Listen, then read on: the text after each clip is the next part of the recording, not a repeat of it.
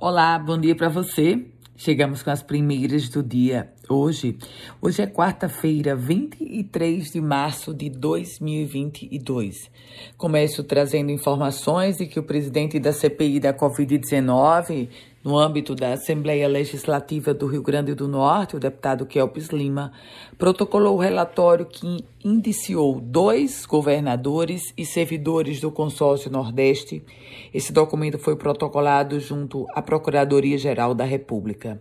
A principal denúncia é referente a uma possível fraude na compra de 30 respiradores lá em abril de 2020. Um prejuízo que causou valores na ordem de 40 milhões de reais em prejuízo para os nove estados nordestinos. E o Tribunal de Contas do Estado, mais precisamente a segunda Câmara do TCE, determinou que o Departamento Estadual de Trânsito, o DETRAN do Rio Grande do Norte, conclua a fase interna de um processo de licitação para contratar uma nova empresa especializada na aplicação das provas práticas de direção veicular. A nova empresa deverá substituir a atual, que é suspeita de irregularidades. Repercute muito o caso de um policial militar que estava participando de um protesto na governadoria quando foi vítima de um infarto fulminante e, infelizmente, não resistiu. O Serviço de Atendimento Móvel de Urgência, o SAMU, ainda chegou a ser deslocado, mas já não era tempo. Luciel de Lima Rodrigues 47 anos de idade, natural de Ceará-Mirim, era terceiro sargento lotado no 14º Batalhão de Polícia Militar na cidade de João Câmara. E a Defensoria Pública do Estado Potiguar, agenda, anuncia mais um mutirão.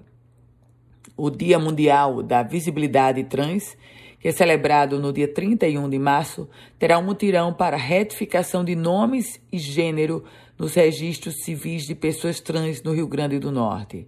Esse mutirão vai acontecer nos municípios de Parnamirim e Natal. Política. O MDB Potiguar divulgou uma nota, o Diretório Estadual do MDB divulgou uma nota negando que tivesse pretensões de rejeitar o ex-deputado federal Henrique Alves como pré-candidato a deputado federal. Na prática, a gente sabe que Henrique Alves já está negociando e buscando o ingresso no PSB do deputado federal Rafael Mota.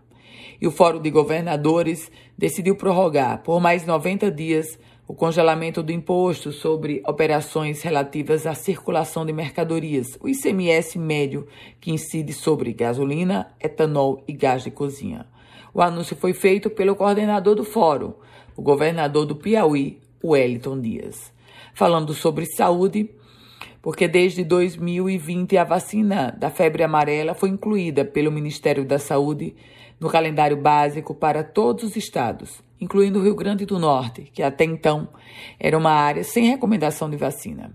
Mas a partir do mês de abril deste ano, a implantação da vacina da febre amarela terá como público-alvo a população de nove meses a 59 anos de idade e esse, essa vacinação passa a ser implantada no estado do Potiguar de forma geral. Com as primeiras notícias do dia, Ana Ruth Dantas. Desejando a você um ótimo e produtivo dia. Se quiser receber um boletim semelhante a esse diariamente, você vai mandar uma mensagem para o meu WhatsApp. É o 98716 8787. Um bom dia para você e se quiser distribuir, se quiser repassar esse boletim, fique muito à vontade.